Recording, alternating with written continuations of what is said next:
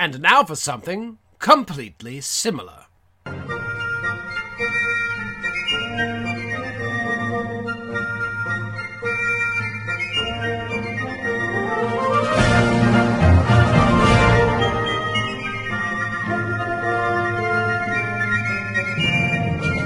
Hello, once again. Welcome to another episode of Four Screen. And country. I am Brendan, And I'm Jason. and we are still in the thick of it, Jason. We're still in this little series we like to call, and now for something completely similar. Here in July. July. It's Jive July. It's Christmas in July. And we're taking a look at those movies that we have already watched, except they had remakes or sequels made, so we thought, fuck it, let's go back. Let's get back into it. Let's check in with our old friends. That was the uh, name we originally went with, but it was a little long. a little lengthy. Uh, Apple Podcast has a, a character limit. so, Jason, we've talked about so far. We talked about the Go Between 2015. Yes. We talked about Henry V. We did. 1989. I forgot about Henry V, but that's probably the best one we've watched so far. Uh, we also, uh, well, I don't know because then the next week we watched the 2002 Doctor Zhivago Yeah, we did, didn't we? The whole fucking thing, didn't we? with our good friends Stephen Izzy. And again, thank you so much to them for suffering through that for our our benefit. Yeah, for our sympathies. That's a long time to spend. I mean, like like when you do a bad movie podcast, I, I and I'm sure Brendan, you can relate as you do do a bad movie podcast. you said doo doo. I did say doo doo, but you, you have to expect a certain level of of just pain that you're going to experience from the very nature of watching bad movies, because not every bad movie can be like uh, so bad it's good. Not every bad movie can be The Room. No, exactly. Uh, sometimes a bad movie is just Suspiria. Yeah, I said it. Fuck you, Dario Argento. That's my hot take. I, I, I don't dislike Suspiria that much, but you know what? Fuck it. I'm gonna take the position. Hot take. Fuck you, Suspiria. Fuck you, women in love. That's right. But Oliver Reed and, and Alan Bates, keep going, fellas. Fuck you, English patient. Yeah, really. Let's we just don't we don't say that enough. we don't say that enough, please. Fuck you, English patient. But Ray Fiennes you're all right with me. You just keep on fish hooking, buddy. And your movie's not bad. Yeah, yeah. But fuck you, English patient. Also, uh, next James Bond movie, maybe less James Bond, maybe some more M. Oh, I thought you were gonna say maybe more fish hooking. Yeah. Oh, side fact: before we start talking about a Zulu-related movie, I got to mention this because I don't know that it's going to come up in the talk because he wasn't in this movie. The show, the talk. which uh, you no, uh, the one with Mario Lopez and uh, Danny Bonaduce and Dick Clark. What? Yeah, do you remember that show? No. No, so that was like a, more like a yeah, it was it was you know like with the View, right? You know how there's like this show about women and they talk about women stuff. Well, Yeah. imagine if you took that show, got rid of most of the women and left three of them, and except turned them into men, and those men were Dick Clark, Danny Bonaduce, and Mario Lopez talking about women's issues. Wait, I just want a real go, show. I just want to go back in your instructions for a second though, because you said take away most of the women, Yeah. but, but then flip three into men. Yeah. that's less than most. Okay. Well, I mean, you know what? I'm look. I'm just a visionary, creative mind. You're the numbers guy, so this is why you're here, and I thank you for calling me on that. Were the were the guy were those three gentlemen really talking solely about women's issues? Pretty much, yeah, and and like doing the kind of shit you would see on like uh, an Ellen DeGeneres talk show where it's like, oh, we have this person who's going to show us how to clean silverware, or oh, we have a guy on that's going to cook food for us, or or oh, look, uh, somebody not Michael Bublé because he probably would have been a teenager, but like uh, somebody like, my, and they would have women guests. I thought you were gonna say they were like uh, Ellen in the sense that they danced. They would, they yeah. I wish they did. I mean, Mario Lopez probably did some dance, probably took a shirt off once or twice for the audience's benefit, you know. Yeah, and his own ego. Also, uh, three guys that have probably fucked a fair share of pussy in their days: Mario Lopez, Danny Bonaduce, and Dick fucking Clark. But that's not what I actually intended to talk about. I didn't want to get on this side quest about Dick Clark and Danny Bonaduce and Mario Lopez. What I wanted to say was that uh, uh, our old friend Stanley Baker, who unfortunately did not make a cameo in Zulu, primarily because he was dead, um, was uh, originally offered the role of James Bond. I did not know that. Yeah. So, but he didn't want to do it because he was in. He had a role in the Guns of Navarone. It was a very small Yeah. role. Um, but he was going to film that, and he didn't want to blow that opportunity to go play James Bond. Well, and as we know, the Guns of Navarone has spawned a much more successful franchise. Yeah, exactly. Uh, so, but no, he, he said he never regretted that. There was there was one thing I forget what the other role was. He said that he did regret taking or, or not taking, but yeah, the James Bond thing he did Hannibal Lecter. regret. in Manhunter. Yeah. Even though he was dead already. But yeah, so Stanley Baker, by the way, looking at, looking at a picture of Stanley Baker and thinking back to Zulu, like looking at him, like he would have been a great James Bond. He would have been a great James Bond in the like more the book mold of James Bond. Like I once saw a drawing of James Bond, and he looked exactly like Stanley Baker. So, uh, like a real brutal James Bond, a James Bond that just doesn't fucking take any shit. He doesn't smile. He's not charming. He's just a brute. A brute. But anyways, we're not talking about that anymore. what are we here for? Hey, since we're still off topic, I've got one more thing to what say about say, Stanley Brendan? Baker. Oh yeah, please give, fill me in. Well, I'm going to play you a clip. Okay. Because this is something I, I looked up. Uh, Stanley Baker, of course, the star of the original Zulu, which we will get to the sequel. By the way, if, if you hadn't seen it on the podcast, we're going to talk about Zulu Dawn today, the prequel to Zulu. Yeah, number 31 on the uh, BFI Top 100. Deservedly so. Well, we are going to listen. I want to play a very quick clip. Uh, Stanley Baker's son, one of his sons, he's had a few kids, was also an actor, and to see if uh, you might recognize this movie. Inform the commander that Lord Vader's shuttle has arrived. So he is just one of the dudes working the Death Star in Empire Strikes Back. He was the guy that informed them that Lord Vader's shuttle has arrived. Nice. I think that's kind of cool. That is pretty cool. Stanley Baker's son. Okay. Fuck Stanley Baker. You're dead. We don't care anymore. We were You're not in about- this movie. We were talking about the prequel to Zulu entitled Zulu Dawn, 1979, 15 years after the original Zulu.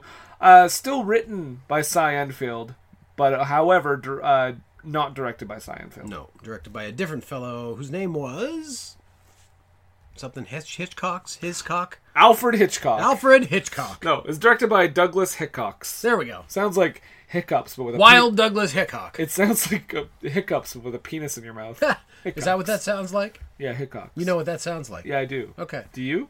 Uh, well, So Zulu Dawn, Jason, we've got a who's who of people in this movie. So uh, we have Peter O'Toole. yes, future future guest on this very program in the form of Lawrence of Arabia. When are we going to get there? We don't know. We don't know. Two But years, five months, eight It's there. days. It awaits us. That four-hour epic that I adore. Uh, Burt Lancaster, who we previously talked about in Local Hero. Who was great in Local Hero. Yep. Uh, Denholm Elliott, James Faulkner, Mm-hmm. Bob Hoskins is back, Yes, sir. and we'll be back again after this. Yeah. And John Mills, legendary actor John Mills. There's a lot of other people, but I didn't write down everyone. Uh-huh. Yeah, well, and Peter Vaughan, you may not know Peter Vaughan, but I know Peter Vaughan. And I bet you a lot of our listeners know Peter Vaughan. We'll get there. Yes. So that is the that is the rundown basically of the cast. Jason, I want you to tell me something because we haven't had to do this in a while because we Yeah. talked about mostly remakes, Yeah. right? This is a whole new movie. The whole new movie. What the fuck is Zulu Dawn about? So, folks, if you'll think back to the original Zulu, remember the first five minutes of Zulu? Yeah, we're going back in time. If we think back to that movie, we remember the movie opens up with the the dulcet tones of Richard Burton informing us that the British had suffered a great defeat at the Battle of Isla Juana, and that uh, meanwhile the the folks at Rorke's Drift were then going to be attacked by Zulus, or something to that effect. Uh, this movie is could easily be called earlier that day colon the film because it, it, it is a it is a dramatization of what this first five minutes of the movie described, which was the the disastrous uh, defeat of the British by the Zulu Spoiler alert. at Ilawana. I mean, I think we all know this going into the movie. I don't know that anybody went into this movie thinking it was going to be a heroic piece. I sure hope they didn't. Sure hope they read a little bit of history. I was rooting for the O'Toole character. Yeah, so I'm not going to run through all the history again, but basically, just to recap, the British, after a treaty with the Dutch in the early 19th century, had territory in South Africa. And while they were there, they were like upping up their, you know, they were upping their economic engine. And the Zulus, who were natives to that area and had lived there for a very, very, very long time, uh, and you might say it was their land, they were kind of in the way of this industrial development. And so in the movie, we actually see the inciting incident of Sir Henry Bartle Frere writing the ultimatum letter to the King of the Zulus, Setaweo. Well, should we listen to that? Yeah, do you have that? I do. All right. Well, while Peter O'Toole as Lord Chelmsford looks on approvingly, Chedwire Zulu army to disband and the warriors permitted to return to their homes. Present military system to be abandoned. New regulations concerning the defense of the realm worked out. All who do not submit will be dealt with as enemies of the crown. We will not permit the arbitrary killing and and unjust oppression which the Zulu people have suffered from their own king, Cetshwayo. You will see from the letter that this ultimatum is our decision alone. Her Majesty's government seems to prefer a negotiated settlement. That So- seems fair. Yeah, yeah. So basically, what this letter said was that uh, Setaweo uh, was to disband his entire army, which sat across the river from where the British army was. Um, disband that army, and also, I, I don't know if it was picked up there, but also to stop certain cultural practices. Yeah, stop killing his own people. Killing his own people, but essentially killing them in the way that, as a king, he was able to do legitly. Like they had violated some laws or something, and he'd ordered their death. And the British were condescendingly imposing their own system of like, no, no, you got to have a trial. you can kill him, and and like us, you'll probably kill him, but you got to at least have a trial first to show that you were right. Uh, where, but uh, you know, it's a di- difference of uh, approach. So, needless to say, this ultimatum was not like done in good faith. This was not an actual attempt to negotiate with the Zulu. This was an attempt to bait them into war, so they then had the pretext to go ahead and invade Zululand and deal with them. Yep. So the movie continues, and we are brought to, uh, I, I would call it uh, a review, perhaps, a showing of the colors. They're, they're at an estate, and they've got all the military there, and they're all marching around, doing similar things in similar ways, and doing it very well all together. Um, you know, like the military does. And we've got the cavalry, because Colonel uh, Dunsford, Durnsford, Dunsford, Uh, Durnsford is uh, Burt Lancaster. Burt Lancaster shows Yeah. up with his uh, the Natal native contingent, as we saw in Zulu, the local fighters who joined up and and uh, were part of the British forces. Shows up with the cavalry there, so they're all there, and they're all fucking around and doing what they got to do. It's like a bunch of British people having a party, essentially, with all Yeah. this military stuff. Well, going wait, on and we're introduced to a bunch of characters. We're introduced like- to many characters. Uh, Lord Chelmsford. We're introduced to Sir Sir Henry Frere. We're introduced. Uh, we, we meet Vereker Veriker, yeah. who is the uh, uh, young man who just decides. I guess in those days it was cool if you were rich enough that you could just like walk up to a cavalry officer and be like, "I want to join your cavalry." Oh, not only that, but he says, "No, it was either this or the Zulu." Yeah, so he was just looking for something to do, clearly. Uh, and he proves his ability as a cavalryman by riding around on his horse and shooting a piece of meat that's hanging nearby, ruining somebody's dinner. I have to assume. Yeah. We also meet Bob Hoskins. Bob Hoskins as Sergeant Color Color Sergeant. Sergeant Williams. So I'm gonna guess that this is another Zulu movie where you thought the Color Sergeant was the best part. Yeah, well, I mean, but also it helps that Bob Bob Hoskins is absolutely cut from steel to play this role. Like, Yeah. He uh, is just perfect, Chiseled. perfect accent, perfect gruffness. Like, Amazing abs. yeah, great abs. He's, um, he is awesome. Uh, and I don't think he does. I don't think he gets enough to do though in this movie. Honestly. he, yeah, no, exactly. I mean, that's the thing. He- we can't like everybody too much in this movie, and we'll talk about that uh, when we get to the bigger context of this movie as a whole. Um, holy fucking shit! I don't know if you realize this until I found it out, but it blew my mind. Playing young Private Williamson or Williams, young Private Williams, the fella that is being abused by his sergeants. The, Bob Hoskins tells him to go over and tell the other uh, color sergeant that he loves him more than Bob Hoskins. Which reminded me of Mona Lisa for some reason.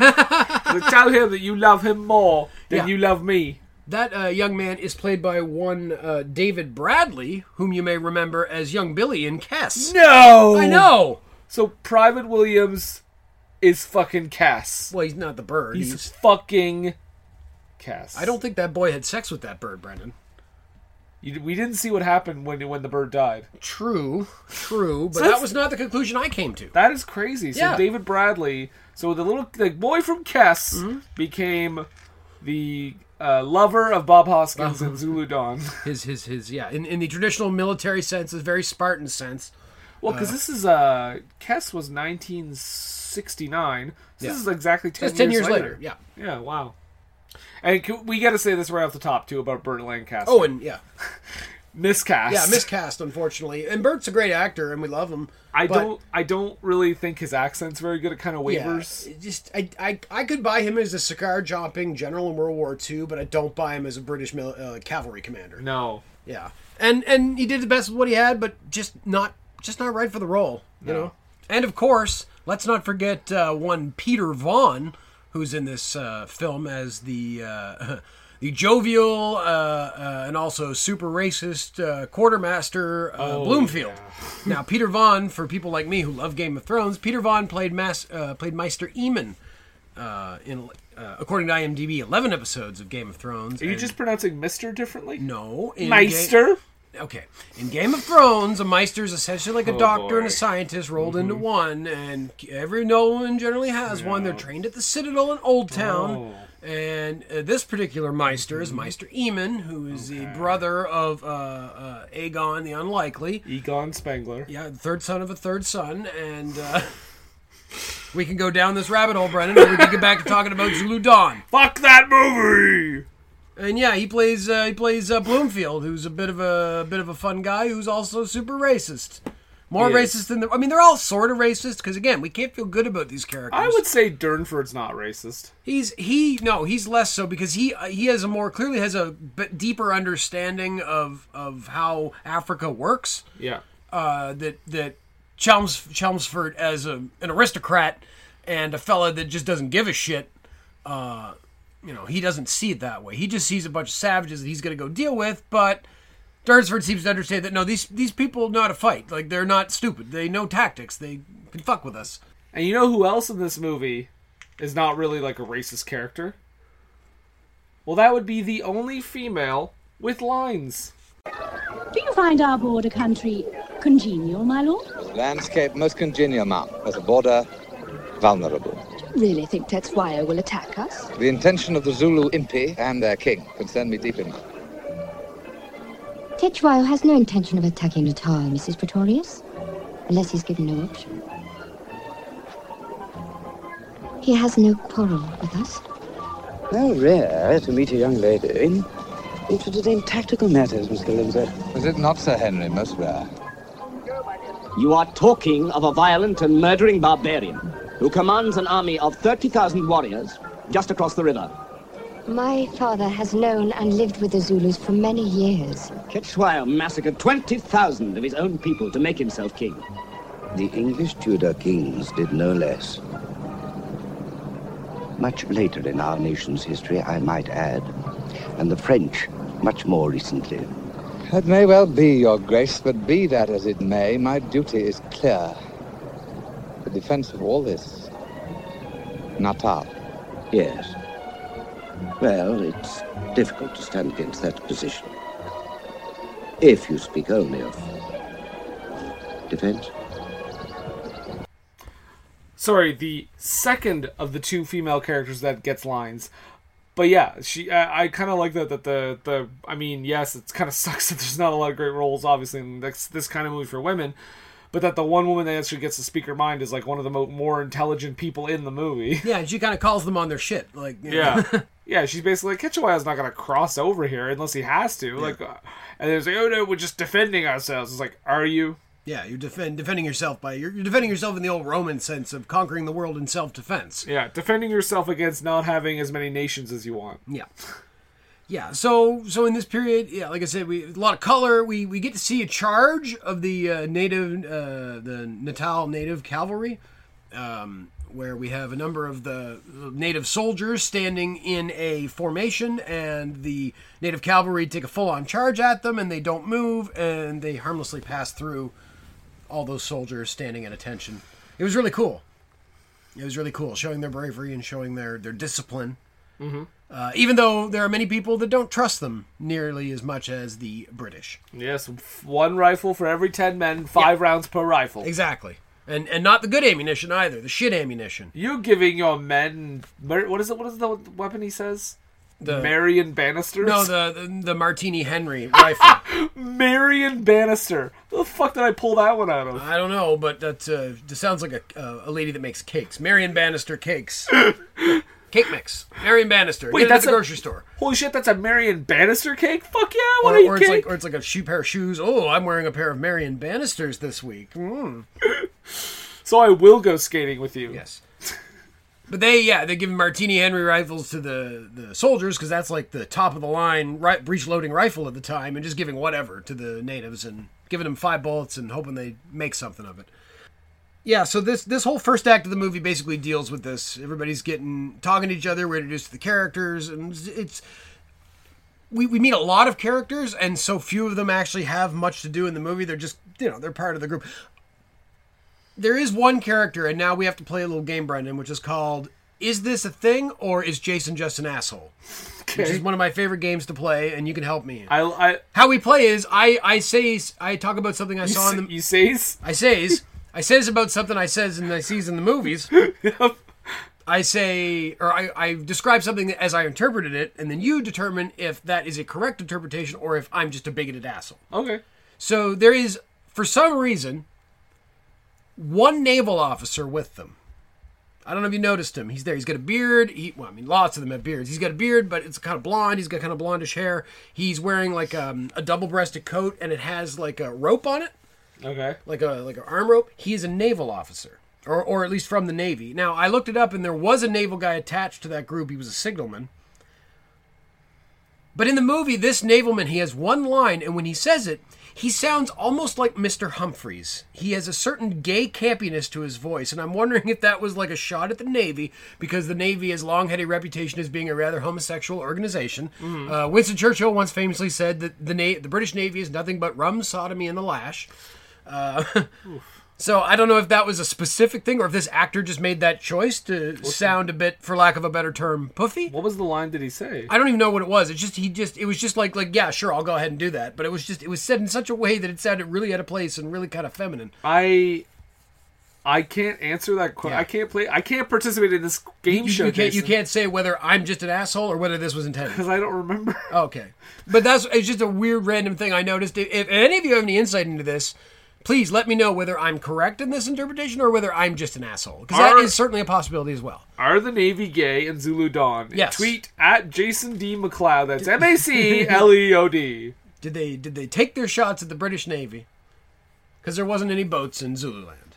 Dun dun dun. The river wasn't that deep. It was deep enough that it was a pain in the ass to cross, but not enough they could bring a ship. Ain't no river wide enough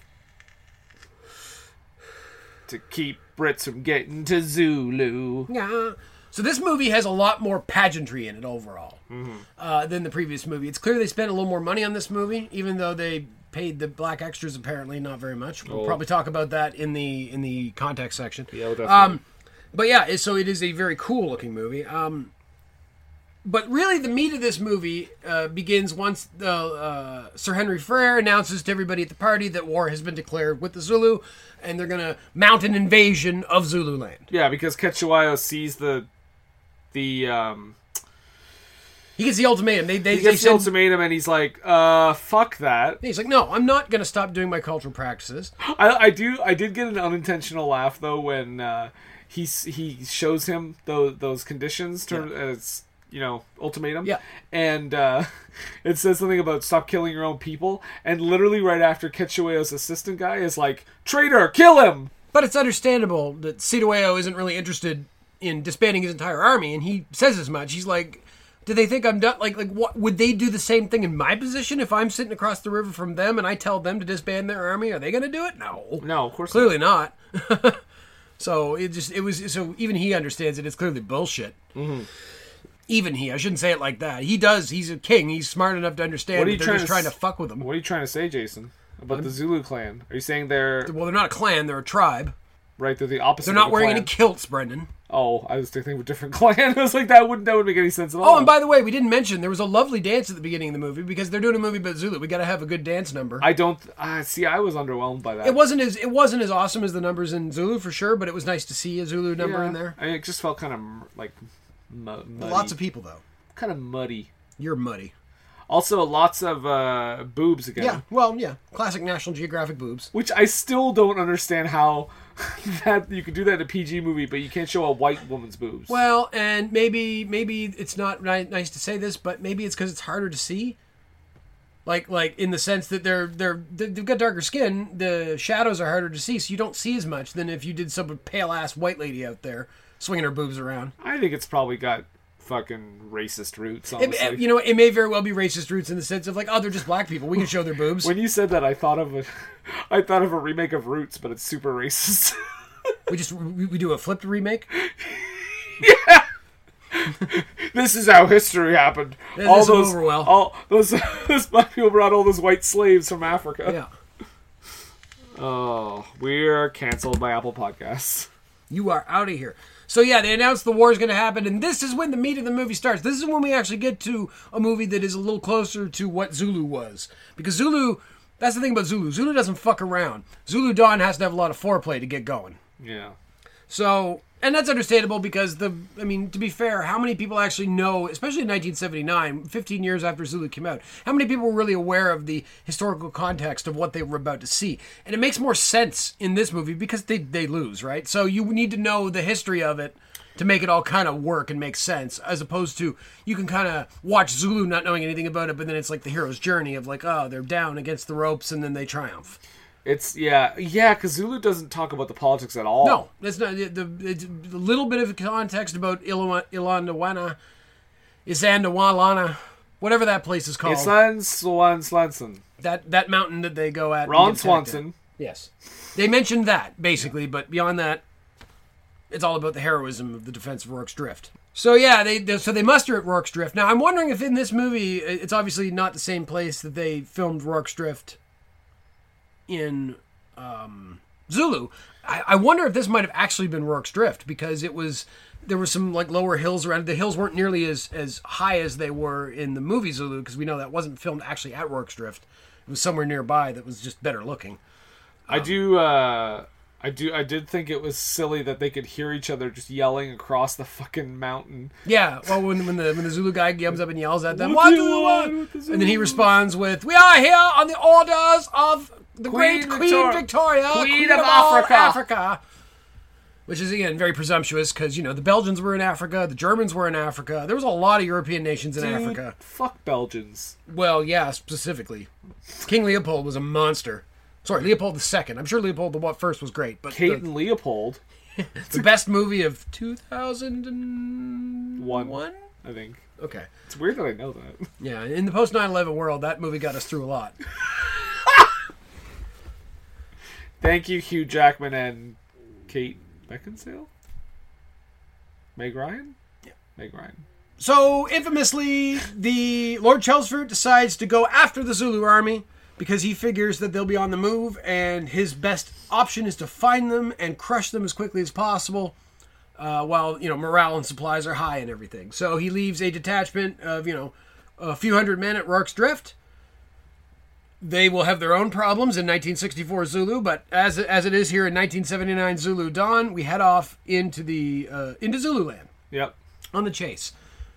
And they keep following, they keep going after what they think they're going after the Zulu army, but they're not seeing anything. They're having a few skirmishes here and there. They're running into various kind of like, you know, a few few tribesmen here and there, just getting into it, but nothing major. And they're starting to get frustrated. And right off the bat, too, Chelmsford also uh, Peter O'Toole sends uh, Burt Lancaster, Durnford, Yeah. sends him to the border. Yeah, he makes has him him- stay behind basically. Exactly, so that they don't invade the neighboring. But province. really, it's because he doesn't like him. Yeah, it seems he doesn't like him, even though Durnsford clearly seems to know what he's doing. He seems to have a, a, a handle on what's I, going on. I don't on. think he likes that he's like got respect for natives and stuff like yeah, that. Yeah, I think there's part of that. It's that condescending Britishness, you know, that we often talk about, and we so enjoy seeing in these movies. Yeah. Except Um, for you, Ray Fiennes and English Patient. Yeah, this movie could have been improved by a fishhook, but I think every movie can. Yeah. So they, so yeah, they're heading out and they're moving all their equipment and stuff, and you know, it's historically it's the rainy season. Although I don't know in the movie that it's actually that rainy. It seems pretty dry, actually, as far as I can tell. But they had to deal with a lot of mud and stuff, and you can see that they do have trouble with the wagons because it's hard getting the wagons over that land. There's not necessarily roads, so they just kind of have to go as they go. Yeah, so this whole time they're they're chasing after what they think is the Zulu army. They're not finding anything. They have a few skirmishes, but the Zulu know where they are the whole time. At various points, we see the Zulu on hills, watching them, keeping an eye on them. Um, They also And- their plan that they do with uh, getting captured, yes, uh, uh, and they do. They pick up three Zulu prisoners. But they intentionally get themselves caught. Yeah, because they want to get some information. Obviously, they want to know where. Uh, No, they they intentionally get themselves caught so they can give them false information. Yes. They give the British a different location where they are, so they can the rest of the army can sneak up on them. Oh, did they do that Yeah. specifically? I knew they were beating the shit out of them, but I didn't know that they actually got anything. Out The of it. Geneva Convention was not Oh, okay. was not in full play. So yeah, and and so yeah, they, they pick up these native prisoners and they go to town on them. They really just beat the fuck out of them, and, and I think that's when Vereker realizes that maybe this isn't necessarily the most honorable mission Yeah. uh, to be on, as they just kick the fuck out of these guys for information, which they get, happily give them eventually, as we know, as you yeah, just well, pointed yeah, out, Yeah, like I said, it's the wrong. Yeah. the wrong information. Because right they- before that, the guy who was like the go-between, eh? The go-between between the Zulus and the British, Yeah. uh, was clearly helping the Zulus because he he told those guys, he's like, get go trail that white man, get yourselves captured, let them think they broke you, and then tell them the wrong information. Mm. Yeah. and then report back to us. Yep. Um, so um, You think George Lucas saw this movie and saw how well it didn't do in theaters and was like, maybe I'll wait 20 more years before I try my prequel? yeah, he's, uh, he's like, well, it's like I was gonna do a prequel, but now we'll go do a straight sequel. I'm going to perfect it first. That's right. Smart move, George.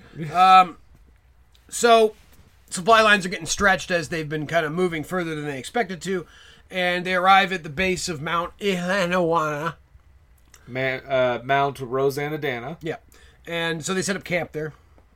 And the Boer attaches recommended, hey, we got to do a lager, which I at first was like, what are they talking about? That's a beer. But it turns out that lager is a Dutch word meaning like circle the wagons, essentially. So you put all your wagons out on the outside to help. Put your wagons out in a circle? Yes, on the outside of your camp. You circle all the wagons around it, and that provides like um, a barrier protecting you, so you're not as vulnerable at night from an attack. But Chelmsford doesn't want to do that because he thinks it's going to take him like a week to do it, and he wants to be mobile. He wants to get this done. He wants to get the Zulu finished before you know his men like while the morale's high and supplies are high and all that sort of stuff. That night, while they're setting up camp, Colonel Dunsford shows up, or Durnsford, or whatever his fucking name is. yeah. Burt Lancaster. He shows up. Burt Lancaster shows up to meet with Peter O'Toole. shows up to meet with Peter O'Toole, shows up to meet with Chelmsford, and has his own intelligence that he came upon, and is probably good intelligence. And Chelmsford's not real happy about him showing up. You intended to bring your reserves across the river. I have received intelligence from sources of my own that the Zulu impis are moving north of you to threaten your left. Intelligence? Sources of your own? Did it not occur to you there may be native rumors? Rumors to draw you off, to leave the whole of Natal open to a possible counter-thrust? Cetshwayo wants a head-on battle, a decisive victory, so that his people can get on with the one matter that is life and death for his nation, their delayed harvest. Are you dictating the strategy of this war.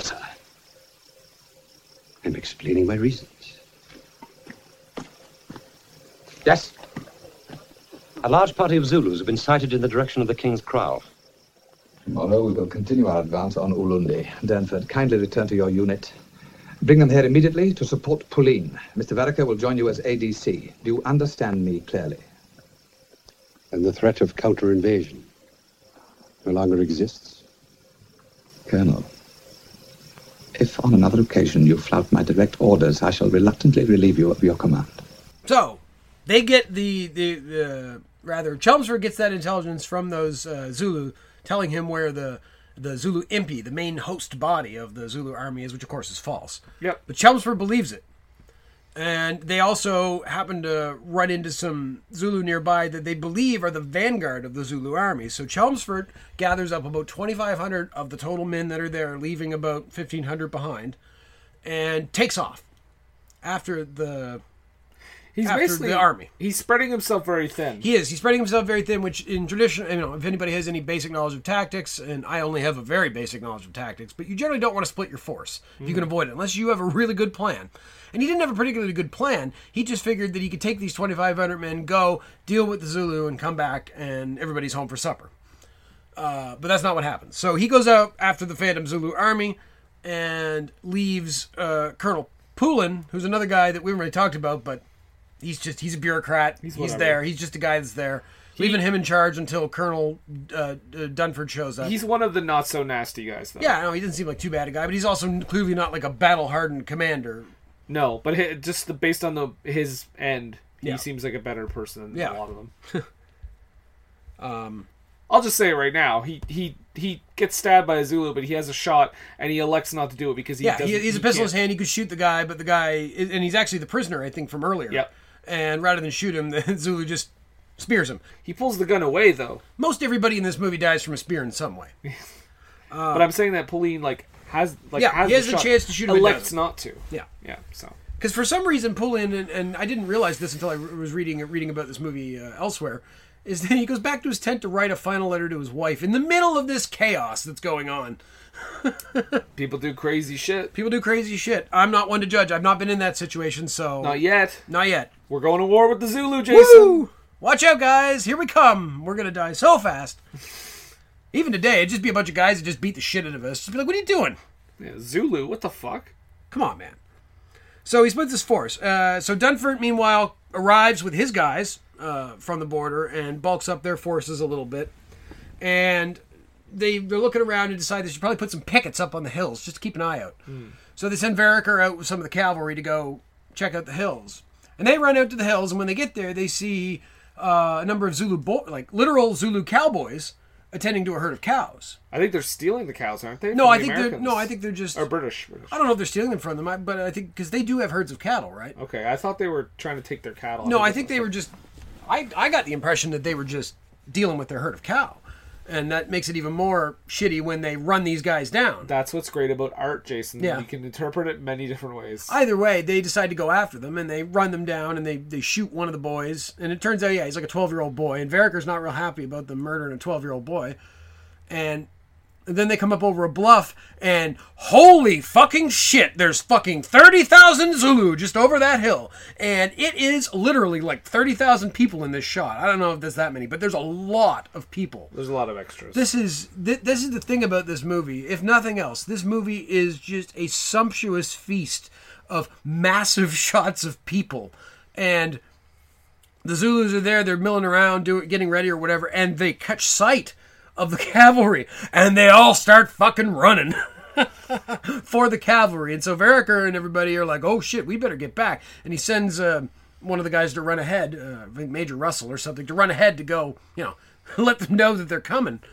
And yeah, so the Zulu begin chasing them, and it's just such a thing. Seeing this massive, massive humanity just turning and y'all yelling at the same time, and just hitting the, just pounding the sand, running.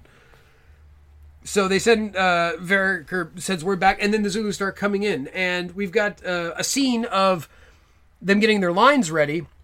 And as they get their lines ready, they send out one of the younger soldiers and a bugle boy to go start putting out distance markers so that they, I assume, so that they can get a sense of how far the enemy is, so that they can then judge the distance of their rifles and how far they need to fire and all that sort of stuff. Um, and they're spread out very thin. And I think in in in the history since uh, archaeology after the battle and stuff has proven that the, one of the main reasons the British get fucked over here is that they just have their lines spread out too far and too wide. They can't hold them together. They've just holes, and the Zulu just take advantage of that. So yeah, the Zulu come in and they quickly overrun the front lines. They overrun the uh, there's rocket batteries. I don't know if you noticed, Brendan, but they used like uh, rudimentary rockets in those days, and they would fire them at the enemy. And it, I would imagine they, if anything, they were more of a terror weapon because I can't imagine they were super effective against an enemy. Now maybe against the Zulu they would be because they're all bunched so close together. But yeah, the rocket batteries don't last very long. They get overrun super quickly. Uh, meanwhile, in the back, we've got uh, Quartermaster Bloomfield, whom we haven't talked much about, but Peter Vaughan um, is insisting that he, despite the fact that their battle is coming very fast and very hard, and people are using a lot of bullets, he's insisting on maintaining proper procedure of like documenting and handing out specific ammo size packs. Like, okay, here's 20 rounds for you, here's 20 rounds for you. And he's also racist and doesn't want to give any to the uh, native fighters, even though they only have like five bullets apiece and could really use some more ammo. Because there's a lot of fucking Zulus coming for them. Uh, and so he continues to do that. Now, in real life, as I understand, there's long been a story that, that the ammo crates were actually locked. And because the quartermaster was kind of doing it the way you normally do it, that they had all this ammo, but they couldn't use it because it was locked. There's question to whether that actually is true or not. I don't know. You weren't Uh, there. I was not there, and but as far, I couldn't find a specific consensus on if that actually happened in some way. But I don't think this specific thing happened of a quartermaster just being a dick, just being like, "Oh no, I got to follow procedure. We got Zulu everywhere." No, you got to go through the list. Did you get your background check? we got to make sure that you're uh, uh, authorized to carry this much ammo. Um, so yeah, that that doesn't help them. in their situation. Uh, and as I said, just about everybody gets stabbed at some point. Williamson goes down fighting, or Williams, uh, Bob Hoskins' character goes down fighting real hard. And then his little buddy. Yeah, and his little buddy goes down too. Uh, David Bradley, he got killed. He got killed bad. Oh, I also wanted to mention too the uh, the the two guys putting out the distance markers. The bugle boy gets shot at one point by his own by his own guys. Yeah. he hasn't hit the ground quick enough, and uh, the guy that's with him stands up and yells, uh, "You." He's like, uh, "Watch your watch your fire, you or fire straight, you bastards," or something like that. Like, Also, for a second earlier, I thought you were going to say David Bradley died badly. I wish I was that smart to think of that, Brendan. No. Clearly, you're ahead of the game on this one. Well, you know. But yeah, just about everybody gets stabbed. It's really great. Um, uh, it, it it's hard to talk about this battle scene. All I can say is that even if you don't watch this movie, m- maybe pull this up on YouTube if you can find it and watch it. It is just chaos. I mean, we could talk about the fact that pretty much basically everyone gets killed Yeah. at this point. Everyone gets killed, and- and this is part of the reason. Durnford- gets killed. Durnford gets killed. Uh, we talked about Pulleine. He gets killed. Uh, is assumed to have died. Yeah, Vereker, his fate is well. We'll talk about him in a minute here, but yeah, his fate is is left a bit open ended. Well, wait, what's his real fate? Well, okay, so what happens is that uh, so near the end of the movie, is after this battle is kind of going to shit, it's basically done. Uh, two officers named Melville and Coghill take off with the regimental flag. Mhm. I believe now was were they under orders to do that? Yes. Yeah, the the colonel tells them to do this, and so they run off to save the flag. Uh, because I guess they don't want the colors to get captured by the if, enemy. Because if they take the flag to their side, they win. Then they and win. Zulus have to go home. Because as you know, the British have always operated on a flag-based economy in warfare. yes. Uh, re Eddie Izzard in his bit about oh you have a flag oh you don't have a flag well then it can't be your place um, so they take off with the flag and I think Vereker follows them and they're trying to or he shows up at some point because He- he's near them when they die He's been he's been shot or stabbed, and he's laying. Vereker's laying like ground. laying on the ground, and that's when he like aims. And, Well, well, we're, we're not quite Oh, there okay, yet because the uh, the two officers they show up. They start to try to ford the river, but as they ford the river, the Zulus shoot them and kill them, and take their flag and actually strip off some of their uniform. So they run off. Uh, one of them wearing the wear- wearing like a red jacket and the helmet, and one of them carrying the flag, and they're very happy, triumphant. They have these trophies, and they're running along a ridge. And Vereker, who's lying on the ground, stabbed, injured, uh, raises his gun and manages to pull off a shot and shoot the guy carrying the flag. And then the flag, very artistically, falls down, and we see it float down into the river and flow down the Buffalo River so that uh, uh, nobody may take it and it may uh, uh, be honorably drowned or whatever you do to a flag. honorably drowned. Yes, I think that's, I think that's what you do with a flag. Unlike Um, the dishonorable drowning earlier by one of the natives. So that so everything's gone to shit. Chelmsford at some point realizes he's been had and heads back to the camp and comes upon just a mess uh, of bodies that have been eh, not even just killed but ripped apart. Often uh, they did a number on them, and he kind of wanders around the camp, silence silently while he gets word that the reserve of the Zulu army has already started to attack Rorke's Drift. So it's almost like the Marvel Universe's version of like we're putting together a team. Yeah, exactly. It's the it's the lead up. It's the Or, what led or, to. or I guess it's the it's the Star Wars version of no. Exactly. It's a no. And uh, yeah, so we've the battle is lost, and the movie ends with a lovely, a really beautiful Zulu victory parade as silhouetted Zulus in front of the sun walk by in triumph as the credits roll. That triumph to be very short lived. Because the British would then, shortly thereafter, defeat them in the second Zulu invasion when they would bring a lot more men and a lot more equipment. So that's Zulu, eh? That was Zulu Dawn. Zulu Dawn, right? My bad. Uh, it's been a long weekend, guys. Yeah. I'm sorry. um, well, let's. I have a little bit of background to go into. Obviously, we talked about how Field wrote this movie. He wanted to direct it. He had. He spent many years getting set to direct it, but unfortunately, and he wanted Stanley Baker. Stanley Baker was going to stay on as a producer. I don't think he was going to be in it, but No, gonna stay on as a- Stanley Baker was dead at this point. Stanley Well, no, Baker no. died in 1976. No, no, no. What they were they've been planning they were planning, Planning it, it when he was still alive Okay. though. And Stanley Baker, I don't know if he's going to be in it or a producer or whatever, but he was attached as well. And I like, think he would have been a producer because he apparently was doing a lot of producing at that time. and like I was going to mention, uh, unfortunately, by the time they were finally able to kind of put pen to ink or whatever, uh, Baker had passed away in 1976. At the age of 48. Yeah, uh, Yeah, because he fucking smoked like 200 cigarettes a day. So Endfield, who hadn't really done a lot since Zulu, and I don't know if we mentioned this in the Zulu episode, but he was actually a blacklisted screenwriter. Yeah, he was uh, a, in the a 50s. accused communist. Yeah, so he actually is an American Yeah. that fled to Britain to keep working. Yeah, so he uh, so he was only basically able to secure himself the screenwriting job. Yeah. There was a, actually originally in this movie, John Hurt was going to be cast in one of the lead roles, uh, but he was refused entry to South Africa. Jason. Yeah. And this confused him because he was not a political guy, or not particularly political. But and then he found out later that it may have been they may have confused him with an actor named John Heard, who was a draft dodger. Ah, okay. So that could have been interesting. He would have been good in this, I'm sure. filming of this movie was not a pleasurable experience. No, Uh, black extras received less than three pounds a day. that's not a lot of money even then. No. So there's a woman named Norma Foster. She was a lia- liaison between the South African government and the filmmakers, and she later claimed that producers owed her something like twenty thousand pounds. Uh, the co-producers James Faulkner, who's also in the movie, and Barry St. Clair claimed they were owed hundred thousand pounds in deferred fees. Over a hundred creditors in South Africa claimed that they were owed two hundred and fifty thousand pounds. Jason. Wow. The producers sought an injunction to block screenings of the film until they were paid. they finally settled on something, but yeah. It was said that the black extras were getting paid so little money that they the there was a dog in the movie that actually was getting more. Yeah, I was getting like four pounds fifty a day. Yeah. That's nuts. That's insane, right? Yeah, but not surprising for South Africa in 1979. That was deep, deep in the heart of apartheid. Just a part of it though. A part of apartheid. We're gonna take a break. And I'm going to explain history to Brendan. Woo! We'll be right back. Jason, Yeah. you know who I wouldn't go to war with? Who wouldn't you go to war with? Podcoin. Ooh, do they control a lot of territory? I mean, they control a lot of podcasts. Eh, So- they don't control. That's a bad. That's a bad way to put it. They, they they hold they hold part of the digital space. Yeah, part of the digital space. I wouldn't go to war with Podcoin because they are an ally of ours. Are they? Yes, Yes, they and because they pay us. sure. I mean, that's how good allies work, right? One pays the other. I pay you to be my friend, so You're not my real friend. well, I mean, we, we certainly we've become friends, but I mean, It started as a bet, and what you found was true love. My life is literally a version of Pygmalion.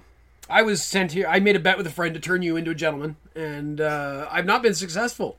Jason, this is an ad for Podcoin. Oh, oh, oh, right, right. Podcoin is the podcasting listener service that pays you to listen to podcasts. you get pod coins and you can exchange those pod coins for gift cards or you can donate to charity and if you use our code jason we have a secret code we do and it's screenpod s-c-r-e-e-n-p-o-d and if you use that code you will get 300 bonus pod coins just for signing up if you've already signed up and you've never used a promo code you can still use that code on your app get those coins You have nothing to lose. so hook it up on your iOS. If you have your Android phone, go into the Google Play Store, download it. It's not available on OS2 Warp or uh, older versions of Unix, but if you get in contact with Podcoin, let them know you're still using those operating systems and they'll see what they can do. Which is probably nothing. Upgrade, you fucks. Podcoin. And we're back. And then in 1994, Nelson Mandela was elected president of South Africa. So I think that just about clears up where we've been and where we've come from. Man, World War II took a long it was a long to time, yeah. Yeah, it was a, it was a, it was, but but you learned a lot, didn't you? But why did you think that was a myth? Look, I'm not here to talk about David Irving's work. I'm just here to do the Super Bowl shuffle. And if anybody asks, I don't like David Irving. He's one of those fucking like, eh, maybe the Holocaust did happen, but it wasn't so bad. You guys are so so you, you overblowing. But Okay. enough of all that bullshit. Yeah, I don't know what that where that was going. let's uh let's let's I guess we could dive into this movie a little bit. I mean, Yeah. we did some deep I have some I have thoughts. Okay, well, I want to. Uh, I want to say the. What are the What are the performances in this movie that you really like? I think Peter O'Toole's great. Peter O'Toole is great. I think Chelmsford. Bob Hoskins. I mean, with as much as he can do, I'm Oh, disappointed that his storyline with uh, little Kes uh, didn't have a lot more to it. Yeah, it would have been fun to see more of that. But again, here's the thing, Brendan, and this is the main point I have to make: is that nobody in this movie can be truly that likable because they're all going to die. Because that's basically what it boils down to. But you can make characters likable before killing them. You them can, off. but also this is a situation you have to think. Uh, so 1964, when Zulu happens, like people are smart enough to understand that maybe the British shouldn't have been in Zululand. Like it was clearly a, an aggressive colonial act, and the movie reflects that by not talking about those politics. That movie focuses on the defense of Rorke's Drift and focuses on the individual heroism of the people that were there in the face of great odds. And from a certain point of view, I guess, a certain point of view, you can see that um, how these guys are heroic, right? Because they, you know, they're fighting a massive, uh, a ma- uh, or a group of enemies that, that outnumber them like twenty to one or something, and they manage to hold themselves and stay alive for the most part. Mm-hmm. We, we we sympathize with them, we, we cheer for them, and when they sing Men of Harlech, we all swell up with tears. This movie's not that movie. This movie is about a bunch of assholes led by a big asshole who are going into somebody else's place and taking their shit. And oh god, that visual.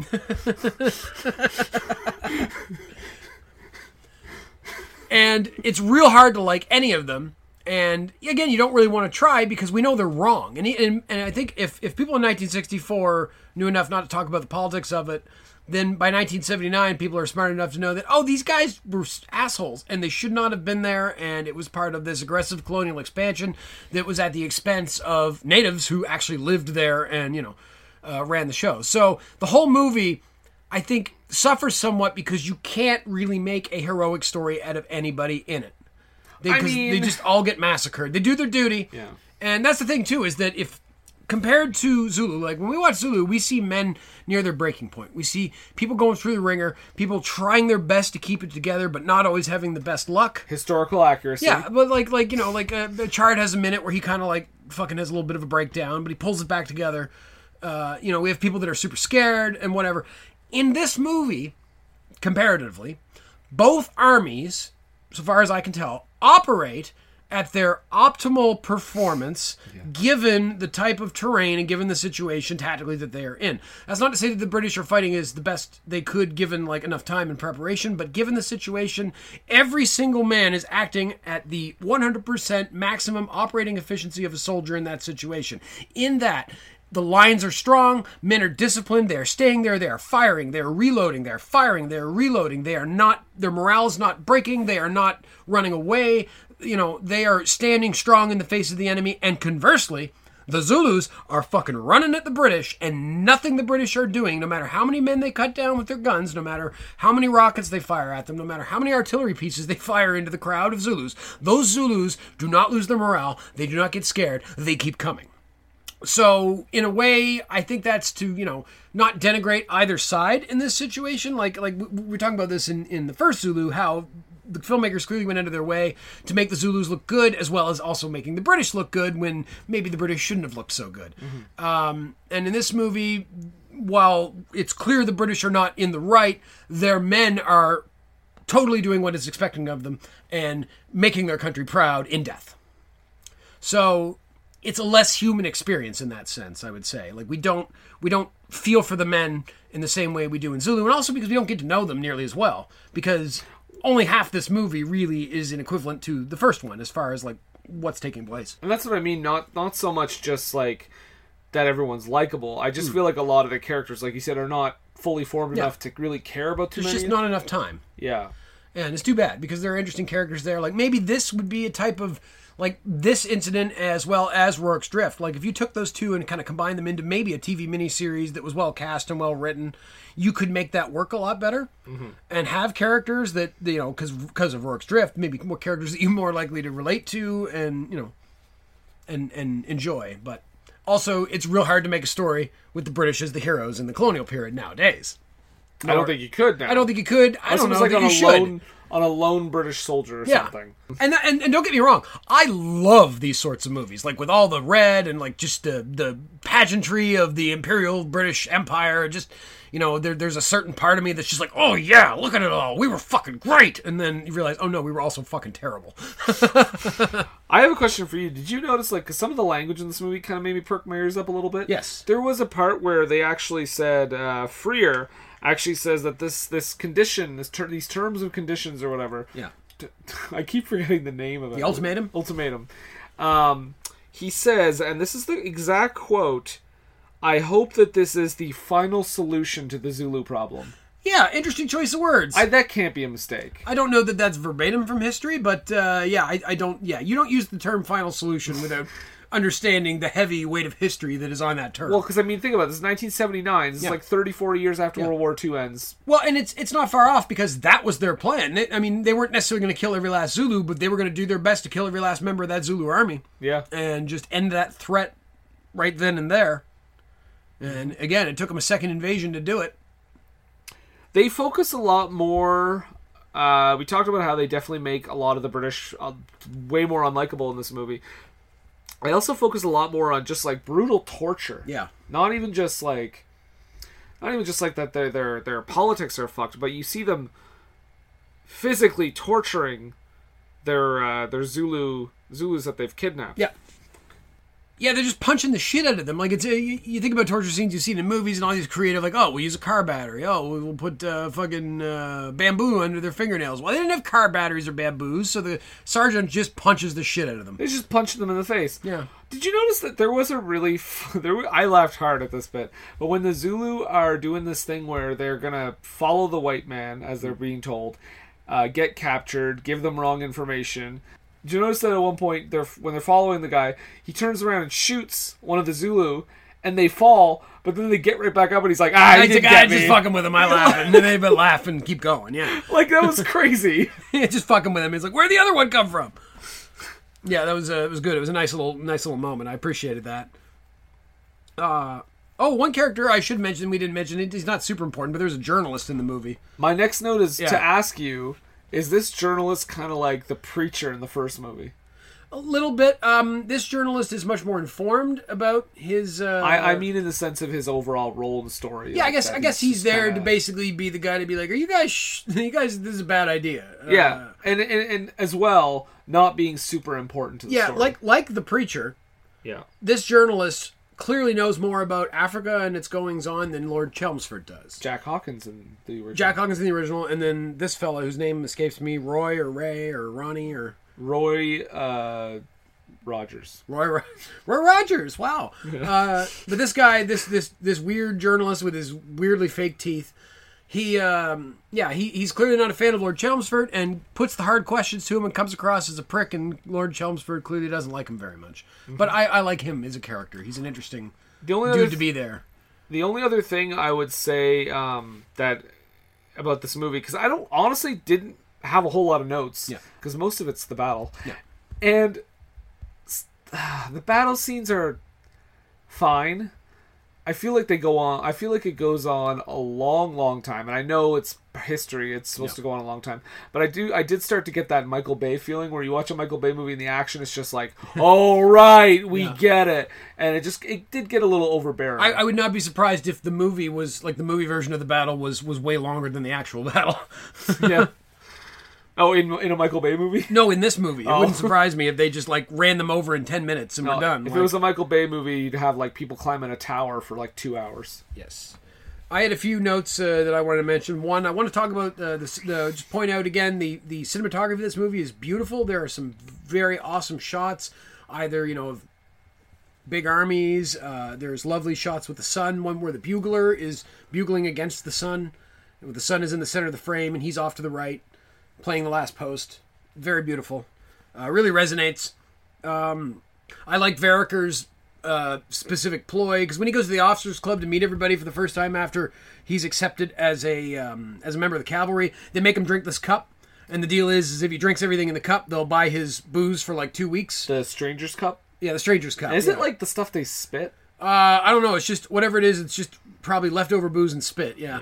Um, but so he so the idea is if he drinks it all, they'll pay his booze for bill for two weeks, and if he doesn't drink it all, he has to buy them all bottles of claret. And so he intentionally, I think, intentionally doesn't drink it all, doesn't finish it all, and then has to buy everybody booze. So he endears himself to his new uh, co-officers, his comrades. Um, notice Vereker was very pretty? He was I almost thought he had like makeup on at one point. At that point. Maybe he was just some well-to-do uh, young man who wanted adventures, so he jo- shows up and boldly asks to join the cavalry. Maybe I'm amazed by the way you love me all the time. Maybe I'm amazed by the way I love you. Also, I, I noted, yeah, this movie is is again we talked about a lot about it, but this movie is way more clear about why the British are in Zululand uh, than Zulu was. Zulu again focusing mainly on the Rorke's Drift and avoiding the politics altogether. It's more clear. At the same time, it's also more on. It's more nose. convoluted. Yeah, it's on the nose. Yeah, Yeah. but it's good because people should know why this all went down. Mhm. Um, we do see another vicar in this movie briefly. Uh, a vicar in his yeah, Oh. he just he gets a few lines.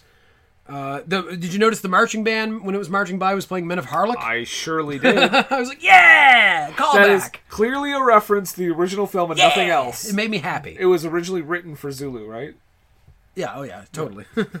Again, the just the massive shots of the armies gathering. There's one long shot of Rorke's Drift itself, and you can see all the troops mustering up and all the equipment and everything. Like, they've really spent some serious South African money on making this movie and making it look epic. Like, you, even today, you don't quite see war movies in this same vein.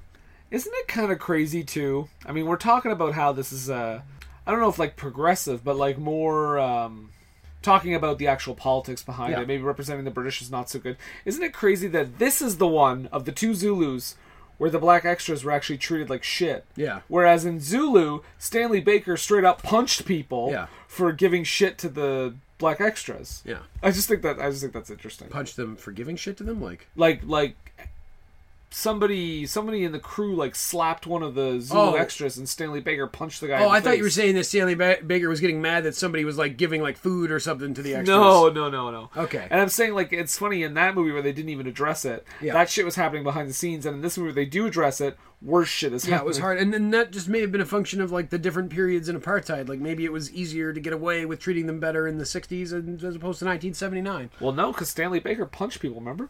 Yeah, but Stanley Baker was dead by 1979, so he wasn't there to punch people. In 1964, Stanley Baker also did that thing. Where remember he said like he was with a black girl and he was like, "Oh, I'm, oh, you're gonna get me for having sex with a black girl? Oh no, too bad." Uh, gotta love it. Uh, at one point, Chelmsford condescendingly, after they get into their first skirmish with the Zulu and they manage to kill them, fast blood to us. Like Yeah. a prick.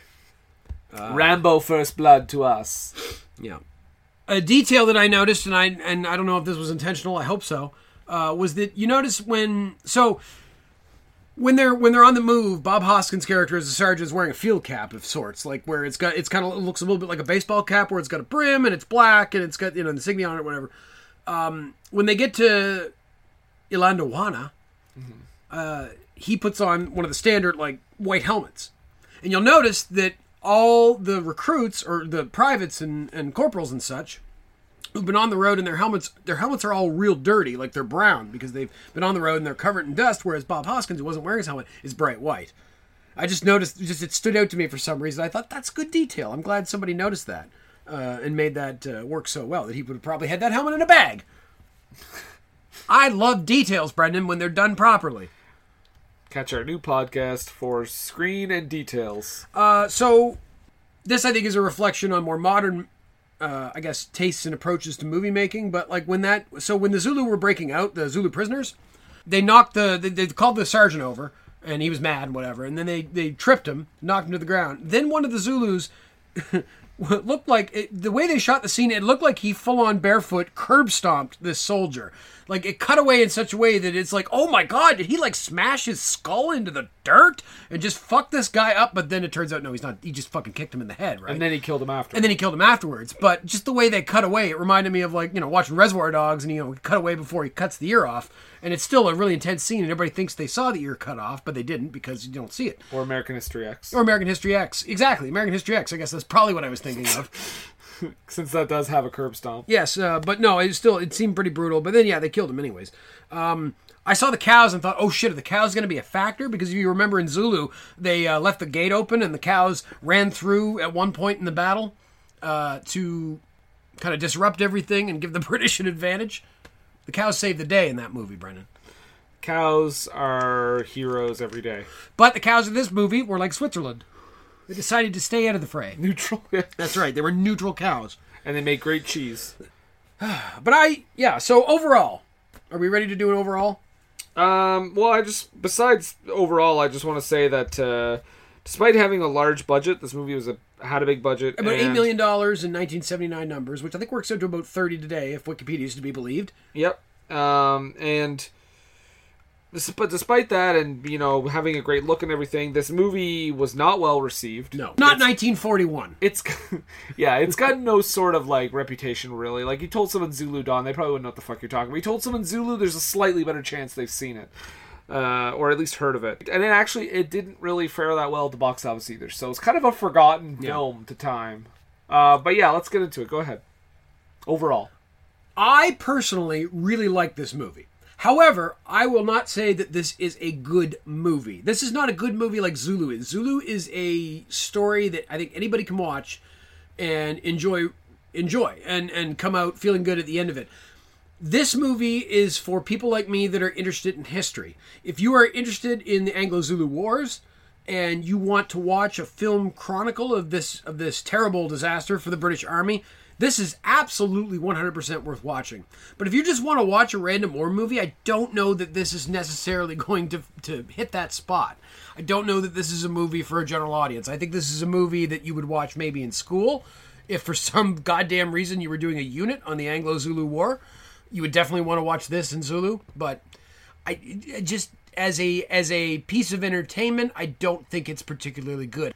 Yeah, I mean, I think it's fine. Like I'm not I'm not over the hill about it. I I mean to be fair, like also I remember you ranked Zulu quite a bit higher than I did. I mean I had it at eight. I think you had it like three. Yeah. So it's not a huge difference, but um, I liked Zulu quite a bit, and this movie, yeah, like it was fine. I even feel like Peter O'Toole. I was kind of interested in Peter O'Toole being the sort of quote unquote villain. Yeah. But even he didn't really do that all that much. No. Like he was good, but like Burt Lancaster is weirdly miscast. Bob Hoskins not really in that much of the movie. His character's kind of underwritten. Yep. And the battle scenes are fine. They go on a little long. So I mean, if if you know, if I was to do like a star, it'd probably be like a you know like a three star or something for me. Like it's it's it's fine. I'd say Henry V is a better movie, but this is my favorite so far of the remakes we've watched. But still, This is not a remake, Jason. or the remake sequels, remake slash sequel prequel. slash prequel slash related slash related slash six degrees of Kevin Bacon. slash a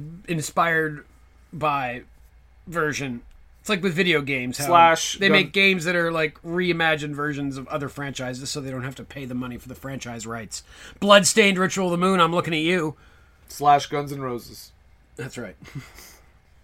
I mean, I guess I guess that does it for Zulu Dawn. It's it's whatever. Check it, It out. is. It is a lavish movie that is beautiful, and if you have any interest in the Anglo-Zulu War, absolutely watch it. But again, if you're gonna just if you just want to watch a war movie for fun, god damn it, put on Fury or put on Gettysburg or put on Saving Private Ryan even. But Fury's awesome. You're not gonna. Th- this isn't the movie to watch just for a fun night of war movie watching. No, this isn't a date movie either. No. Yeah. Let's go watch a bunch of men get massacred. Yeah, so we got uh, double feature tonight: Zulu Dawn and then Schindler's List. hey. So yeah, that'll do it for Zulu Dawn. Um, so let's talk about before we move on. Let's talk about next week, Jason. Next week. Yeah. So so I I I'm gonna go back a little bit on something.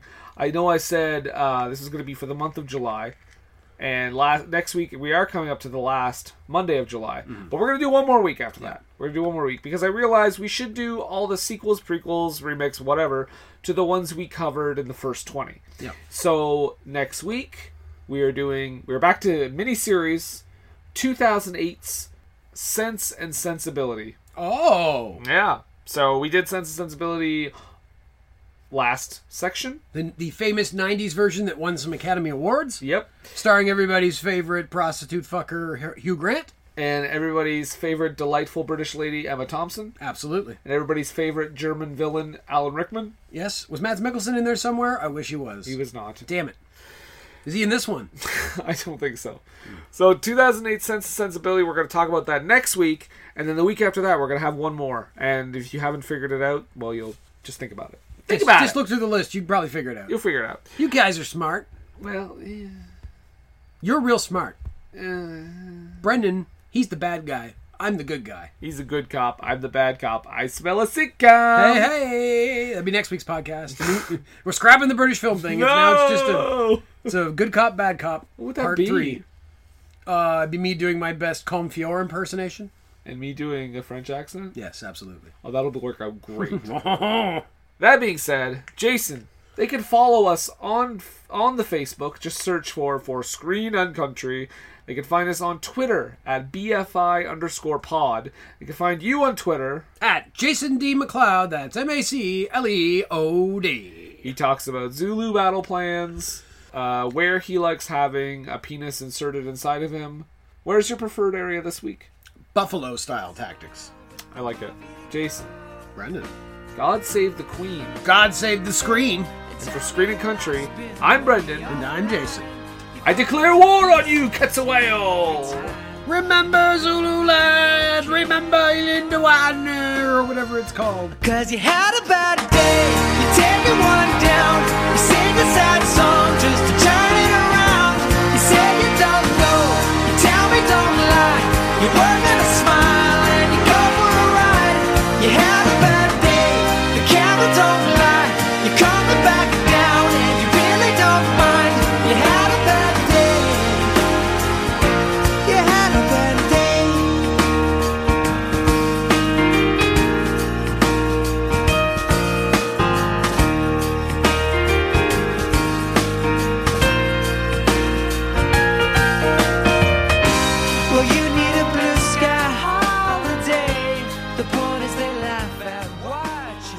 Hi, guys. We interrupt your favorite podcast to interrupt you with an ad for your new favorite podcast. Wait, wait, isn't this playing on somebody else's show? Exactly. So then how are we? In, I thought we were their new favorite podcast. Well, we're going to become their new favorite podcast after they hear this advertisement for our show.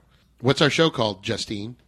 Superiority complex. Yeah. Where can they find us, Patrick? uh, Twitter and Facebook. Yeah, exactly. You can go to at Soup Complex on Twitter, S O U P Complex, and you can go to Facebook.com slash Soup Complex. But our main page is on Podbean, and you can find us there at www.superioritycomplex.podbean.com. New episodes are out every Thursday. Justine, Yes. what do we talk about on the Superiority Complex? Nerdy stuff. Don't get all sensual with your voice. Yeah, did you hear that? I heard it. It's a little inappropriate. If you want to hear a little more of that, tune in to the Superiority Complex. One more time, Justine, what do we talk about? Nerdy stuff. Nah, wasn't No. the same. You tried.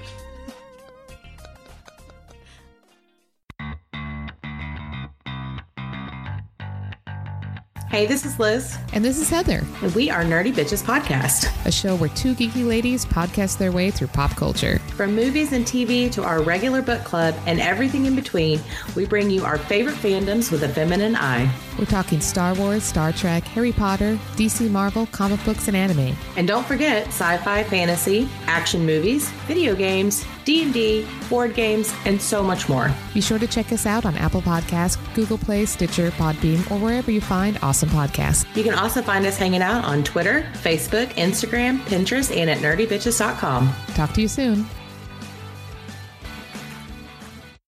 It's time, let's check our cue, baby.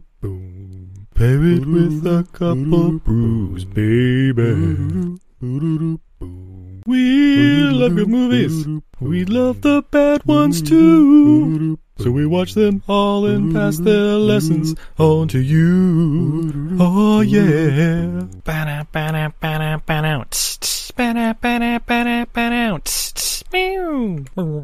Everything I learned from movies helps to make life a little bit groovy. With a one-liner plot holes and gratuitous movies. It's time to get busy with your friend Steve and Izzy. At eilfm.podbean.com.